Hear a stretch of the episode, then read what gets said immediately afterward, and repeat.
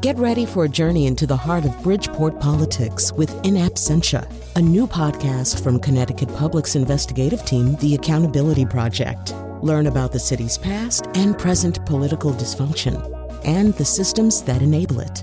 Tune in wherever you get your podcasts. Funding provided by Joe Zimmel and Valerie Friedman.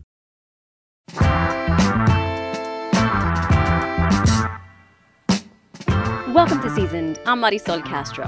And I'm Chef Plum. On this show, we are endlessly curious about the different ways people cook and eat. Ahead on Seasoned, we spend the hour with Michelle Tam, the creator of the Nom Nom Paleo website and the co author of the Nom Nom Paleo cookbooks. Michelle has degrees in nutrition and food science, and even though she has a doctorate in pharmacy, you won't find strict prescriptions in her approach to paleo cooking and eating. We spoke with Michelle about her discovery of the paleo diet, why it works for her, and the hundreds of thousands of cooks who follow her paleo adventures online. She's even adapted her family's favorite meals, including those from her Cantonese heritage. Michelle Tam is the James Beard Award nominated creator of Nom Nom Paleo, a wildly popular website and cooking app. She and her husband, Henry Fong, are the authors of three cookbooks. Their latest is Nom Nom Paleo Let's Go Simple Feasts and Healthy Eats. Michelle Tam, thank you for joining us on Seasoned. Oh, thank you. It's my pleasure to be here. I feel like when I said "Let's go," that's like how it was. That was the original intent when you were coming up with that title. Yeah, I, I write with a lot of exclamation marks. So that is exactly how you should say it. Michelle, one of the things about your books that cracked me up is I love the comics that you make in the front. They're so funny. Yeah, so Henry, my husband, makes all the comics and he does all the photos. So I joke that he does all the stuff that people love.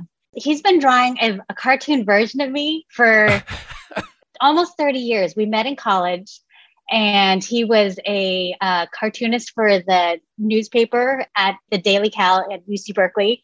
And I used to be a little character in his comic. I was like a mean little Asian girl, but now I'm much nicer because I'm paleo. That's amazing. That's so funny. That is a courtship I've never heard of before. yeah. So uh, my cartoon never ages. Like if, if you look at the cartoon versions of the whole family, like Henry is, has a beard now and the kids are all growing taller, but I am the same with the same jet black hair and no wrinkles.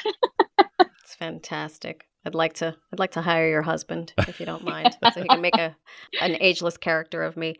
Michelle, you are uh, you have a doctorate in pharmacy, and you've been a paleo cook and eater for more than a decade. I wonder if you could talk to us about that background of yours. I joke that I was a zombie drug dealer because I used to be the night shift pharmacist at Stanford Hospital for 12 years. I think Nom Nom Paleo was kind of my secret side passion project where I was I like I started a blog while I was working nights just because I discovered the paleo diet and I was like, oh, I feel so great. And it was like I had taken the red pill, like on the matrix. but just like everybody who finds something that works for them, I guess I was super annoying and I was telling everyone about it. And my sister was like, You're being super annoying. Stop talking about being paleo. And so I'm like, Okay, I'll start a blog about it, I guess. And I'll just tell people on the internet, but I didn't think anybody was reading it. Like I was just kind of doing it for me. Um, and I just started Nom Nom Paleo as a Tumblr blog, and I was just documenting what I was eating every day because I was like, I don't know what you're supposed to eat, so maybe this might be helpful for people. And I would swear all the time on it because I didn't think anyone was reading it. But then as I started blogging more, I realized I can't just buy the food I want to eat, like and and have it be paleo. So I started having to, you know, create my own recipes. And so then it just kind of evolved into what it is now. But paleo eating made me feel a lot better. I think my whole life I kind of had all this kind of GI stuff and joint pain and all this other stuff that I explained away. I don't know, I just thought it was normal or I thought everybody else had it. And so I never thought that I felt weird or bad. But then when I went paleo, I was like, oh my gosh, like all of this stuff went away. I don't have like chronic GI. I don't have food poisoning every day, you know? Yeah. Um, and my joint pain went away. I had like, it's called mommy thumb, but it's a type of like tendonitis that you can get. It went away when I started eating paleo. Yeah. And I think once I started eating paleo, I started kind of doing other things. Like I started kind of meditating and I was really, I was really determined to kind of make sure my sleep was really good, especially after I quit working nights just kind of this rabbit hole that I jumped down and started discovering all this other stuff. But at the same time, I'm no longer like this crazy paleo evangelist. Like it's been 10, 12 years. I totally understand if people are not paleo and they found something that works for them. My whole thing is I just want people to cook their own foods and recognize how that food makes you feel. And everybody's different. Um, you know, you could be vegan and be totally thriving, and that's amazing. But, you know, I think paleo is a good starting point for people. But I definitely don't think that you should just eat a certain way forever and never explore other options. You know, I think you're so right about that. What you put in your body makes such a big difference. Your body needs the fuel, and what everybody considers the best fuel possible may not be the best for you. It's it's different for everyone. So, I guess we got to just get it out there so we all fully understand what we're talking about. Can you define what is paleo? Oh, that's a loaded question because everybody has different definitions. But for me, I feel like paleo is a way of eating that prioritizes whole unprocessed foods and and nutrient dense foods. So that includes vegetables, fruit, like sustainably raised animal proteins, uh, nuts and seeds, and healthy oils, and, and avoiding things that can be problematic for some people, like dairy, refined sugar, seed oils. But I do really think of it as just a starting point. Like you can do like a 30 day reset and see how you feel, and then slowly add in foods that you want back in your diet. And then if you feel terrible, you're like, oh, maybe this food doesn't agree with me, you know?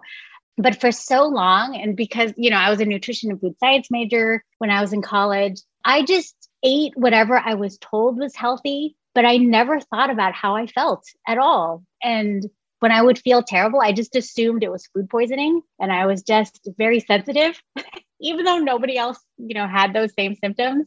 At what point did you at what point in your life were you like, this stuff that I'm eating is making me feel sick? It does make me feel like I have food poisoning. Do you remember what you were eating specifically and that moment that you were like, okay, I'm going to stop eating devil dogs and I'm going to start eating quinoa or whatever it was?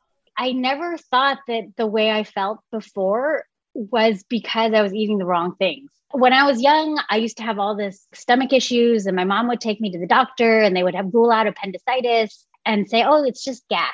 And I'd be like, okay. There were other things that would happen in college where I'd call the advice nurse. I'm like, hey, is this normal for me to for me to have? And they'd be like, yeah, you know, you're a college student and you know, you're just sitting all the time. Like, I mean, I'm not going to go TMI, but there's definitely stuff where I was like, this is not a normal thing for an 18 year old, right? Um, and it was really only when I went paleo, I was like, wow. But I also think it's because I am potentially celiac. And so when I cut out wheat, I just felt so much better. And th- these are also things that you don't talk about with your friends. Like you don't talk about your GI stuff, you know? I think when I I did start talking to people about it because I think like people I met initially in the Paleosphere were like, oh my gosh, we feel so much better. And we were comparing notes. I was like, oh, not everybody gets these GI symptoms all the time. Like this is unusual. And then when they went away, I was like, oh, this is this is great. Did you say paleosphere? Because I have a thing called pizza sphere that I live in. Yeah. Yeah, it's a paleosphere. It's changed a lot. I think like when we first started, like there was like a small kind of core group of people that were also blogging and we all kind of bonded. But then it kind of grew and became like this big thing. And I think now paleo is not even, it's not like a hot thing anymore. And there's a lot of people that were in this kind of world that I don't necessarily agree with a lot of stuff that they promote. But, you know, people change. Yeah, no, I get the sense from talking to you that um, you're kind of like, do you, boo? Yes. I did me. Yes. And me happened to be paleo because the most important thing that you've said that has resonated with me is that we are not taught, at least not in this culture, to think about how food makes us feel. And when we do, mm-hmm. it's usually in a very charged way. You know, you think about people with eating disorders. They are the ones that think about mm-hmm. how food makes them feel, as opposed to just everyday people like you and me. So, how does that figure into who you are now. You know, you're the the Martha Stewart. The New York Times, I think, called you the Martha Stewart of paleo.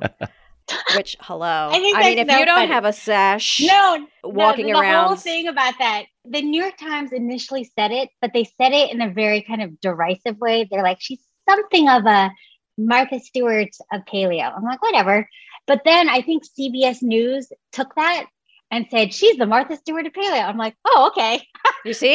it's all in the delivery. It's all in the delivery, Michelle. Like, but I'm like, whatever. Actually, Martha Stewart is so cool now. I was like, I'd be Martha Stewart. I want to hang out with Snoop Dogg. Um, I'm just thinking about Martha Stewart making crabapple jam when she had did her five months at uh, the Bedford County Prison.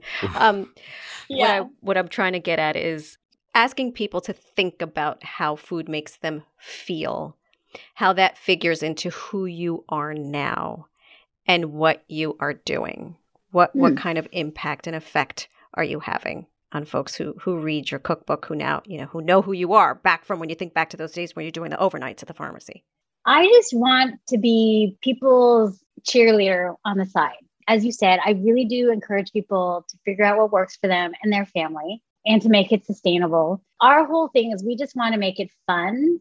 Like the whole, but I think that's the whole thing with food, right? I mean, it is like a very highly charged topic, like you said. Kind of like religion or politics, and nobody wants to talk about it. And there's lots of cultural significance to a lot of the foods that you grew up eating.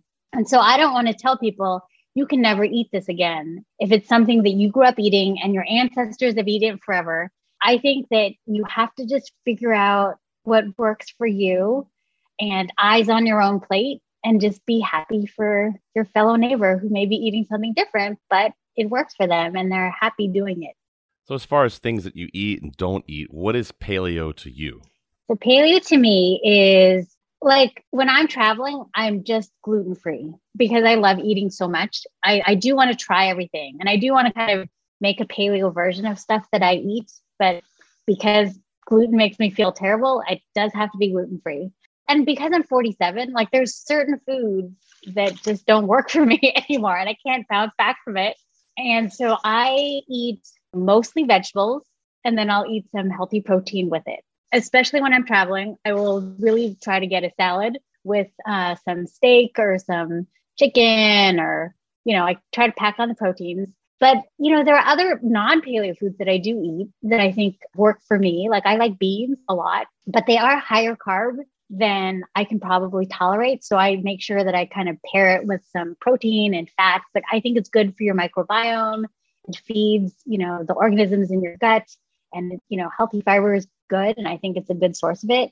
But a lot of paleo purists are like oh beans are not paleo. But i'm like well if they're soaked and cooked properly and you can tolerate it i think it's great. And so you should always think of paleo as a starting point. There's no reason for you to always eat food that you know is on the yes list or the no list.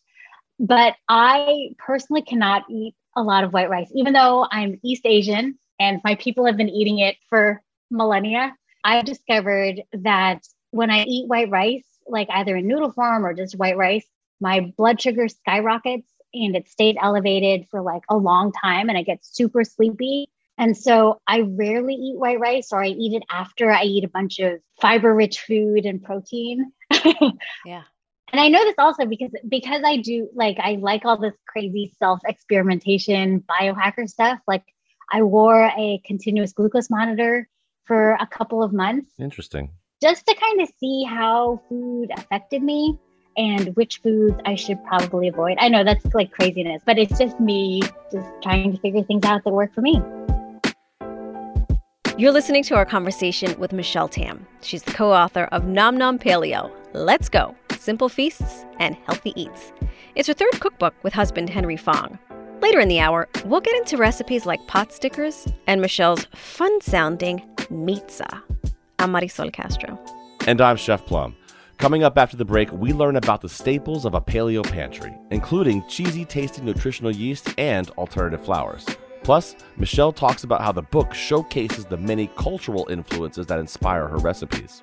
It truly is a love letter to all the foods that I grew up eating. This is Seasoned. We'll be right back.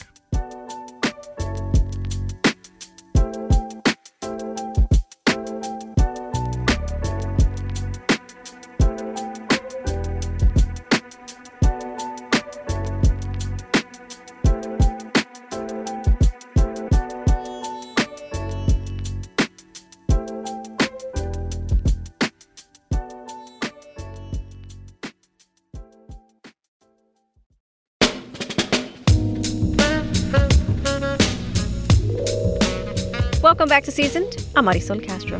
And I'm Chef Plum. Our guest this hour is Michelle Tam. Michelle has degrees in nutrition, food science, and pharmacy. And she's also the creator of Nom Nom Paleo website and co-author of three cookbooks with her husband, Henry Fong. Their latest book is Nom Nom Paleo. Let's go. Simple feasts and healthy eats. It's a fun comic book style cookbook. We left off talking with Michelle about what paleo cooking means to her.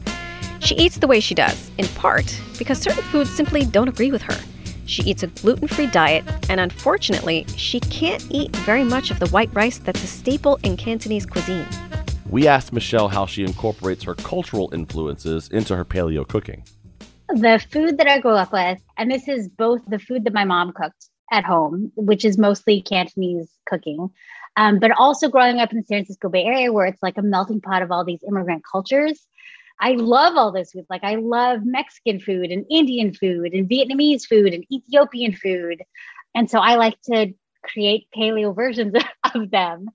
And especially in our latest cookbook, it truly is a love letter to all the foods that I grew up eating and I missed because we were stuck in quarantine, not seeing my parents, not being able to go out to eat, not being able to travel. I think like our first book, we had a lot of recipes where I tried to make it kind of appeal to everybody. For this third book, I told Henry, I was like, I'm going to be selfish and I really do just want to create recipes that I miss and love myself. And hopefully other people will love that too. But this is a cookbook filled with recipes I love. the chef and me always likes to go to talking about staple items in a, in a pantry, you know, because anyone who has a certain style of eating or way they like to eat, you know, it's always interesting to see what kind of items are in that pantry or how they'd be different from any other cook. What are some standout staples that, you know, maybe people who don't eat paleo might not know about and what are they good for? So I do a lot of Asian cooking in paleo, but you can't use soy sauce because a lot of people either don't eat soy or, you know, they can't you know, they're gluten free and soy is normally fermented with wheat. So, coconut aminos is kind of my soy sauce alternative. It's made from fermented coconut sap. And so it's brown and it's got a lot of umami, but it's a little sweeter than soy sauce or tamari. And so I always like to combine it with red boat fish sauce. And I specifically say red boat fish sauce, not because they sponsor me, because I don't get sponsored by anybody, but because it really is like this amazing fish sauce that is just made with anchovies and salt. Wow. And I think before I went paleo, I never really read labels on anything. Again, I don't know why I didn't. But if you go, you know, to like an Asian market and look at all the different fish sauces, a lot of them have lots of other different ingredients. Like there might be sugar, or there might be like hydrolyzed wheat protein, or MSG, or water, or a bunch of other things. But red boat fish sauce really is just anchovies and salt. And so I combine that with coconut aminos to be a pretty good soy sauce substitute. I make a lot of my own kind of staples, especially at the beginning of paleo, like 10, 12 years ago, you couldn't buy anything. So I had to make my own mayonnaise and you had to make your own ketchup. Wow. And I have a bunch of spice blends just because you couldn't buy anything. A lot of people are demanding that the stuff that they buy doesn't have a bunch of weird additives in it and brands are listening and they want to make money. So they're making a lot of paleo friendly or junk free things that are on the shelf. Mm-hmm. yeah i remember a couple of years ago someone saying to me nutritional yeast. And i was like what in the heck is that? And now i put it on my popcorn. Yeah. You can find it just about everywhere. Can you talk yeah nutritional about- nu- nutritional yeast has been around, I think, since the 70s. Like if you go to like a hippie health food store, like people were using nutritional yeast as um, kind of a cheesy Parmesan alternative. Yeah. And it is made from like baker's yeast and it looks like like these yellow flakes. Fish food. Yeah, it looks it like looks fish like food. the fish food that totally. you put over your. I never thought of that. and it kind of smells. It smells a little funky, but it really does add, and it has tons of umami, it's right? Delicious. That's why it's so Yeah. tasty. And that's kind of one of those foods that I feel like paleo people and vegan people can bond over. like, because you can make amazing cheese sauce. For a long time, whenever I travel, what I would do is I would go to a like a raw vegan place because everything is dairy free and normally gluten free. And then I'd go to another place and I'd supplement it with some, you know, salami or some meat. And so I would, it was, I mean, I'm sure the people at the vegan place would be horrified, but you know, you're getting healthy vegetables. I also need a little bit of protein right. on the side. Right. And so that's a good way to go. But yeah, nutritional yeast is amazing. I, I love it. Yeah. And you can just sprinkle it on like popcorn or whatever to, to add a pop of flavor. Yeah. And they haven't changed that label since the 70s either. It's the same label on that thing. At least they could change yeah. the font or something. I mean, geez, come on. It's 2022 now. What are we doing? yeah. Uh, let's talk about some alternative flours like arrowroot, almond. What are some alternative flours that are great for paleo? So when I started, it was only coconut flour, and that's really hard to work with because it like absorbs all yeah. this moisture. And then there was almond flour, but then sometimes it was super fine and sometimes it wasn't. And sometimes there were skins. And so there was just not any consistency. But now there's lots of alternatives. And so almond flour now, like I think almost all of it is super fine without the skin. And so most recipes, you can use any brand off the shelf and it'll work. Cassava flour is a flour that I like a lot and I use a lot in this book, which is from the whole roots Tapioca is also from cassava, but it is just the starch, whereas cassava flour is the whole root. So you also have like the fiber and stuff that's like dried and, and ground into flour. Cassava flour works really well as kind of a, a wheat flour substitute, but you do have to doctor it a little bit. And add, I add a little bit of like arrowroot to kind of give it a little elasticity because we created our last book during pandemic, I really flexed my paleo baking muscle because there were just a lot of things I missed eating. And I like sweets. For example, like I made some paleo cream puffs for the book that actually work really well and they're really tasty. And I use cassava flour mostly as the, the flour. One dish that my husband encouraged me to make, and I tested it over and over and over again, is Cantonese egg tart or dan tat that is like the tart that you get whenever you go to dim sum. Like there's very few desserts when you go to dim sum, but there are always the little plates of the egg custard tarts. And I was like, I really miss those, but I'm not sure I can make a paleo version. I did it and I made lots of tries and I would drop them off at my parents' house because we couldn't visit them. This was like pre vaccine. And my parents said, you know what? These are not bad. And for my picky parents, that is like an A. I was like, oh my gosh, I've never. I had to call my sister. I was like, did you? let me tell you, mom and dad gave me a compliment. That's funny. Michelle, I got to tell you something that just as a chef that was just recently introduced into my culinary world green banana flour. This stuff is oh, incredible. I've heard about that. And I heard it's got like good prebiotic fiber that's like good for your microbiome but I haven't tried it's super it. great I, for your brain. Super good for your brain. But what it does that other these other flours don't do, like if you go to make a roux out of it, you know, add butter and make your yeah. roux, it actually will make a roux. Oh. It will thicken sauces up and it's gluten free. It's it's pretty remarkable. I have a bag of it upstairs right now. I make cookies out of it. They were pretty awesome. Oh, I should, you know, that's the next thing, right? Like that's actually kind of the cool thing I think about paleo is kind of rediscovering foods and ingredients or techniques that people have used forever. Like that whole bone broth thing that was like the rage like five, six years ago. Like people have been making broth for years, but nobody, like for a long time, nobody made their own homemade stock.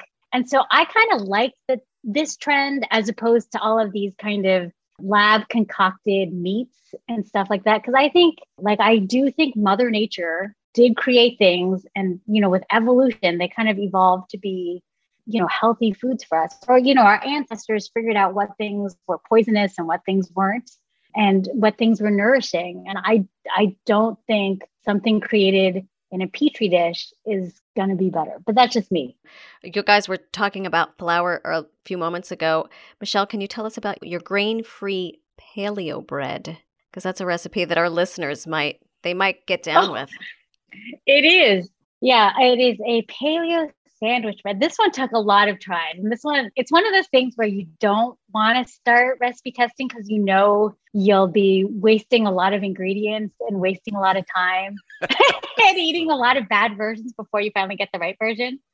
So that one was also a Henry suggestion. He's always good at suggesting recipes that I don't want to make, but he knows will be popular and I have to work harder. And so that one, so he came up with the first version. I was like, this is terrible. I'm gonna uh-huh. fix it. and so then I kept on working on it. And then our recipe tester for the book, she's actually a baker and a non paleo eater. And so she tested all of our recipes to make sure that they tasted good. And then she helped with this paleo bread. And she actually paid someone as her baking guru that she zooms with, I think, once a week to talk about all sorts of baking stuff and her starters. And so she recruited her baking maven to help with this paleo bread. So this paleo bread has like lots of people who have helped make it what it is. It is a very nutrient dense bread. And so one slice I think will will be enough.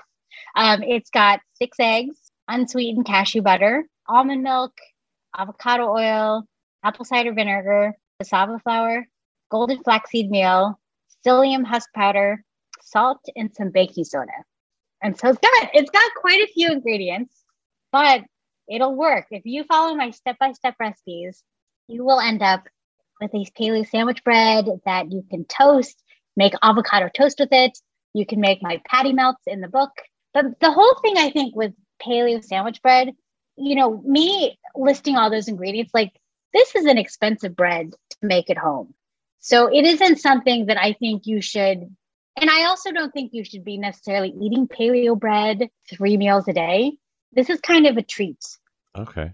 Because it's it's not cheap to make and it is very hearty, hearty bread, but it works if you want a paleo grain-free sandwich bread. You're listening to our conversation with Michelle Tam, co-author of Nom Nom Paleo Let's Go simple feasts, and healthy eats. Bread, it's just the beginning. There's lots more recipes to get to after the break. I'm Marisol Castro. And I'm Chef Plum.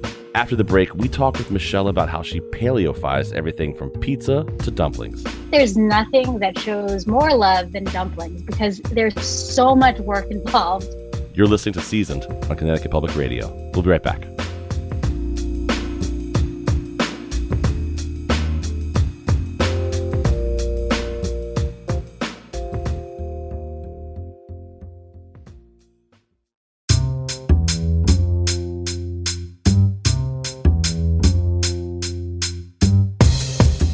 Welcome back to Seasoned. I'm Marisol Castro. And I'm Chef Plum. Our guest for the hour is Michelle Tam.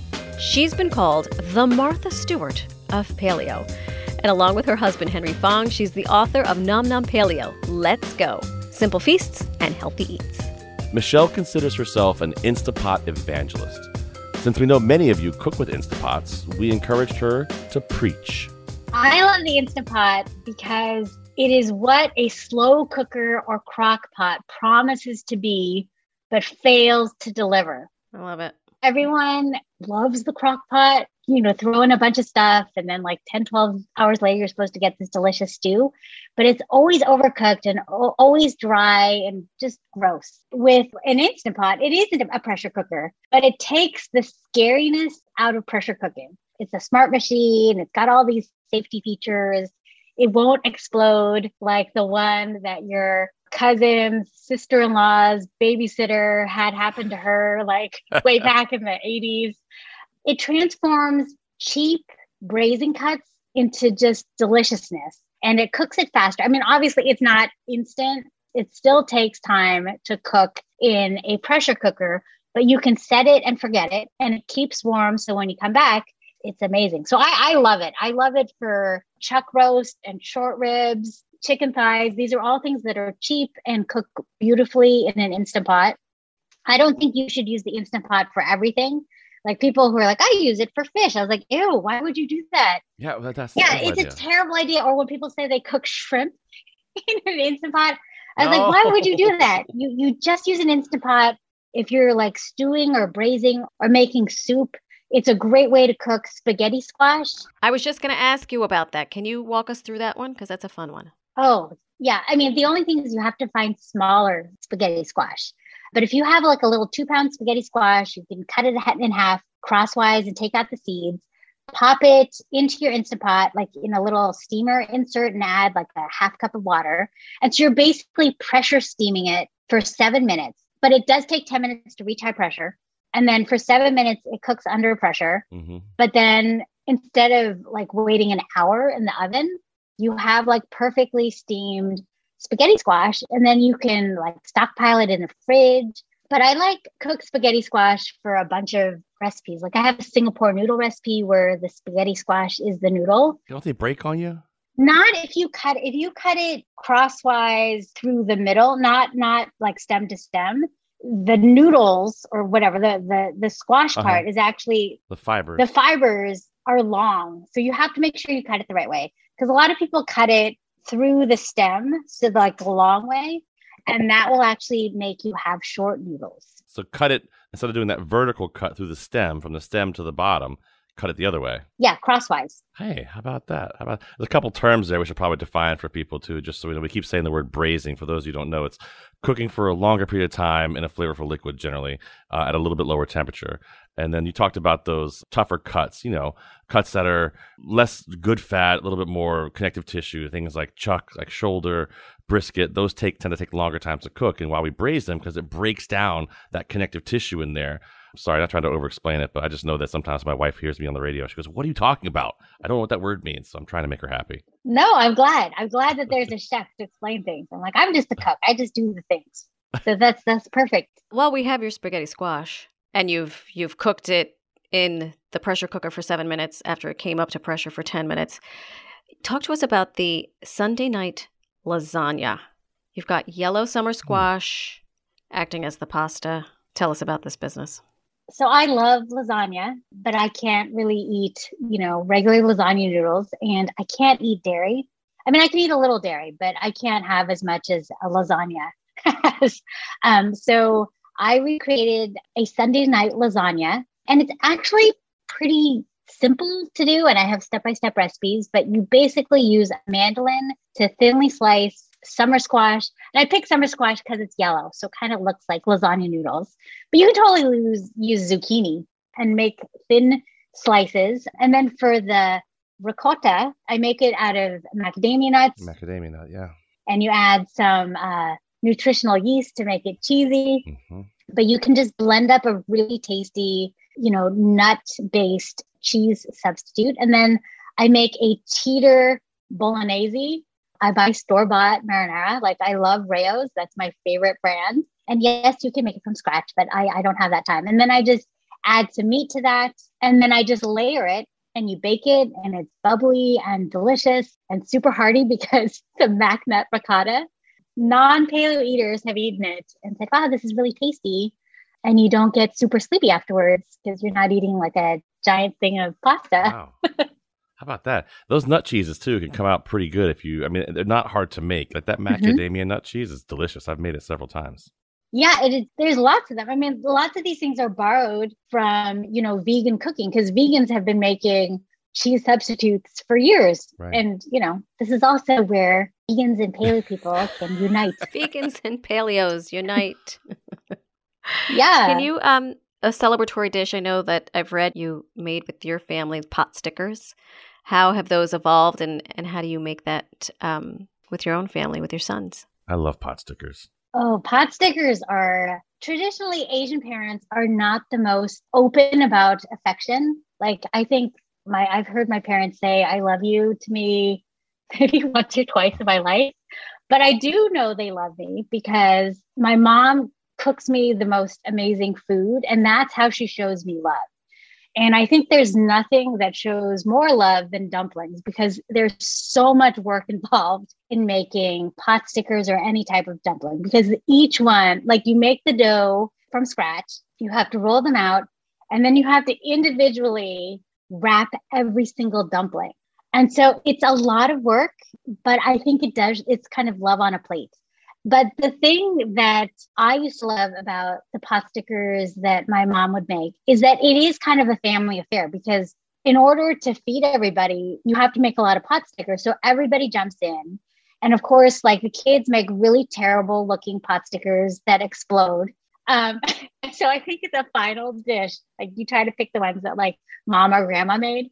I, when I went paleo, I really missed pot stickers. And so I was like, I'm going to create a paleo pot sticker recipe. And the dough is mostly made out of cassava flour, but it works really well. It has kind of the same chew. You can cook it where the same technique where you you pan, fry, and steam it. And it comes, I mean, I've served it to many non paleo people and they've been amazed that it, it comes out pretty similar. So, and it is also something that you have to recruit your family to help you do because it's just a lot of work. But it's it's a, a nice family bonding moment. You know, we love recipes that are kind of cuisine mashups, like the scallion pancake tacos. Let's talk about some of those fillings that make these absolutely amazing. Yeah, so that again, because I grew up in the you know San Francisco Bay Area, like it's all about fusion, right? Or at least my type of fusion. And so I came up with scallion pancake tacos because I was like, you know what? These scallion pancakes, if you just put them, like if you just curl them up, they'd make the perfect taco shell. Makes sense. So I fill it with, there's a Cantonese poached chicken that I put ginger scallion sauce. I have a duck carnitas recipe that you can make in the Instant Pot, which tastes delicious inside the scallion pancakes. Mm. I have a paleo char siu or a Cantonese roast pork that tastes delicious in the scallion pancake tacos. Japanese braised pork belly, also delicious inside. I mean, I think with tacos, it's just you can fill them with anything. Scrambled eggs, like if you you know are vegetarian, you can have scrambled eggs topped with some chili crisp. So it's whatever your imagination can come up with. I want braised duck on my scallion pancake tacos, Marisol. I want that. Sounds so good. Yeah. Sounds so good. My stomach is growling. Can we end with a with a treat though? With a with a dessert? Your galettes? Galette is just a free form pie. And it's for people like me who don't have time to kind of, you know, make a beautiful lattice. I think there's a joke in the book where I'm like, these are supposed to look rustic. Like even if it cracks, it's not a big deal. The dough that I have, again, is mostly cassava flour, and sometimes it can crack. But if you just add a little bit of water, it can fix all the cracks and it can look craggy and it's okay. It, it tastes really delicious. Like it, the crust is still super um, crispy on the bottom. Like it's not like a soggy mess, but you can fill it with anything. Like you can fill it with sliced apples, with berries, with anything that's in season and it'll be delicious. And what are the alternative flours you're using when you make this not precious pie? Okay, so for this one, I use cassava flour and a little tapioca flour, and just like a smidge of maple sugar for sweetness, some kosher salt, and some eggs and some ghee that is chilled and coarsely chopped. So if you are dairy free, you can use like coconut oil that you've chilled it's pretty simple. You just throw it all into kind of a food processor and you can kind of knead the dough and you just roll it out and throw in some blueberries or whatever fruit is in season. And I almost think the more rustic a galette looks, the better it is. You know, it's fun because you could take the same kind of tart shell that you're making here, the, the galette shell you're making, you could almost use this for savory applications as well. Yeah, my hand pie is actually it's just a little rejiggered version of the galette dough. here, here. And you said you when it cracks, you just use, use a little water to fix it because I would picture that dough is kind of hard to come together, you know? Yeah, and it totally does. Like I think people are always worried and like I don't want to add too much or but it actually this cassava flour seems to kind of dry out pretty easily. Mm-hmm. But if you just add a smidge of water, it really does kind of heal all the cracks. And you know, I mentioned earlier about being in my uh, my pizza world, but you know, especially here in Connecticut, where pizza is religion. Uh, you got to tell us a little bit about your pizza, your alternative to pizza. So, pizza is where you use like rolled out sausage as your crust. Okay. In place of dough. And so, I'm sure as a true pizza loving chef, you're like, ah, but you know, I can't eat regular dough. Yeah. And the pizza the, or the pizza that's in our book is inspired by one that I used to love from the Cheeseboard Pizza Collective in Berkeley when I was in college, because they had a thinly sliced potato and pesto pizza, which is delicious. But I was like, you know what? That would be even more delicious on a crust of Italian sausage. Uh-huh. And it is, it's really delicious and it's filling, it's high in protein. You know, it's a nice spin on things. Like even gluten free pizza is hard for me to eat a lot of just because it's very high carb and there's all that dairy. And so this pizza, you know, helps scratch that itch. You roll the sausage out and does it stay together when yeah. you when you go to like pick up a slice? It does. Yeah, yeah, yeah. I, I put it between two pieces of parchment paper And you know, it's uncooked, and so you just kind of smush it together. But it really does. You can roll it out, and I like to roll it pretty thin. It doesn't get like crispy like dough, but it does stay together. And if it's nice and thin, and use a rolling pin to roll it out, and I like to bake it off first. Yeah. Like I cook the crust first, and then I put the topping, and then I put it back in the oven just to kind of, you know, cook the rest of it. It works. I mean, obviously, it's not pizza. It's pizza. It's pizza. Like I'm not trying to pretend it's it's pizza. I mean, Marisol, I might be trying to make a pizza here soon. I mean, what? It makes sense. Yeah. It makes sense in my brain. Listen, I know people here in Connecticut are gonna be like, "What are you talking about?" But I'm gonna roll some sausage out, bake it off, and let's see if we can make pizza. Yeah. I'm I'm here for it. I am here for it. it. Pizza, I'm in. And let's do it. Michelle Tam, thank you so much for your time. This has been an education of the most wonderful type. Thank you. This has been so much fun. That was Michelle Tam, the cook behind the Nom Nom Paleo website and cookbooks. She's the co author of Nom Nom Paleo Let's Go Simple Feasts and Healthy Eats. And you can have a dumpling making party at your house too. Michelle's recipe for pot stickers is at ctpublic.org slash recipes. I'm Marisol Castro. And I'm Chef Plum. Seasoned is produced by Robyn Doyon Aitken and Catie Talarski. Thanks for listening, everybody. See you next week.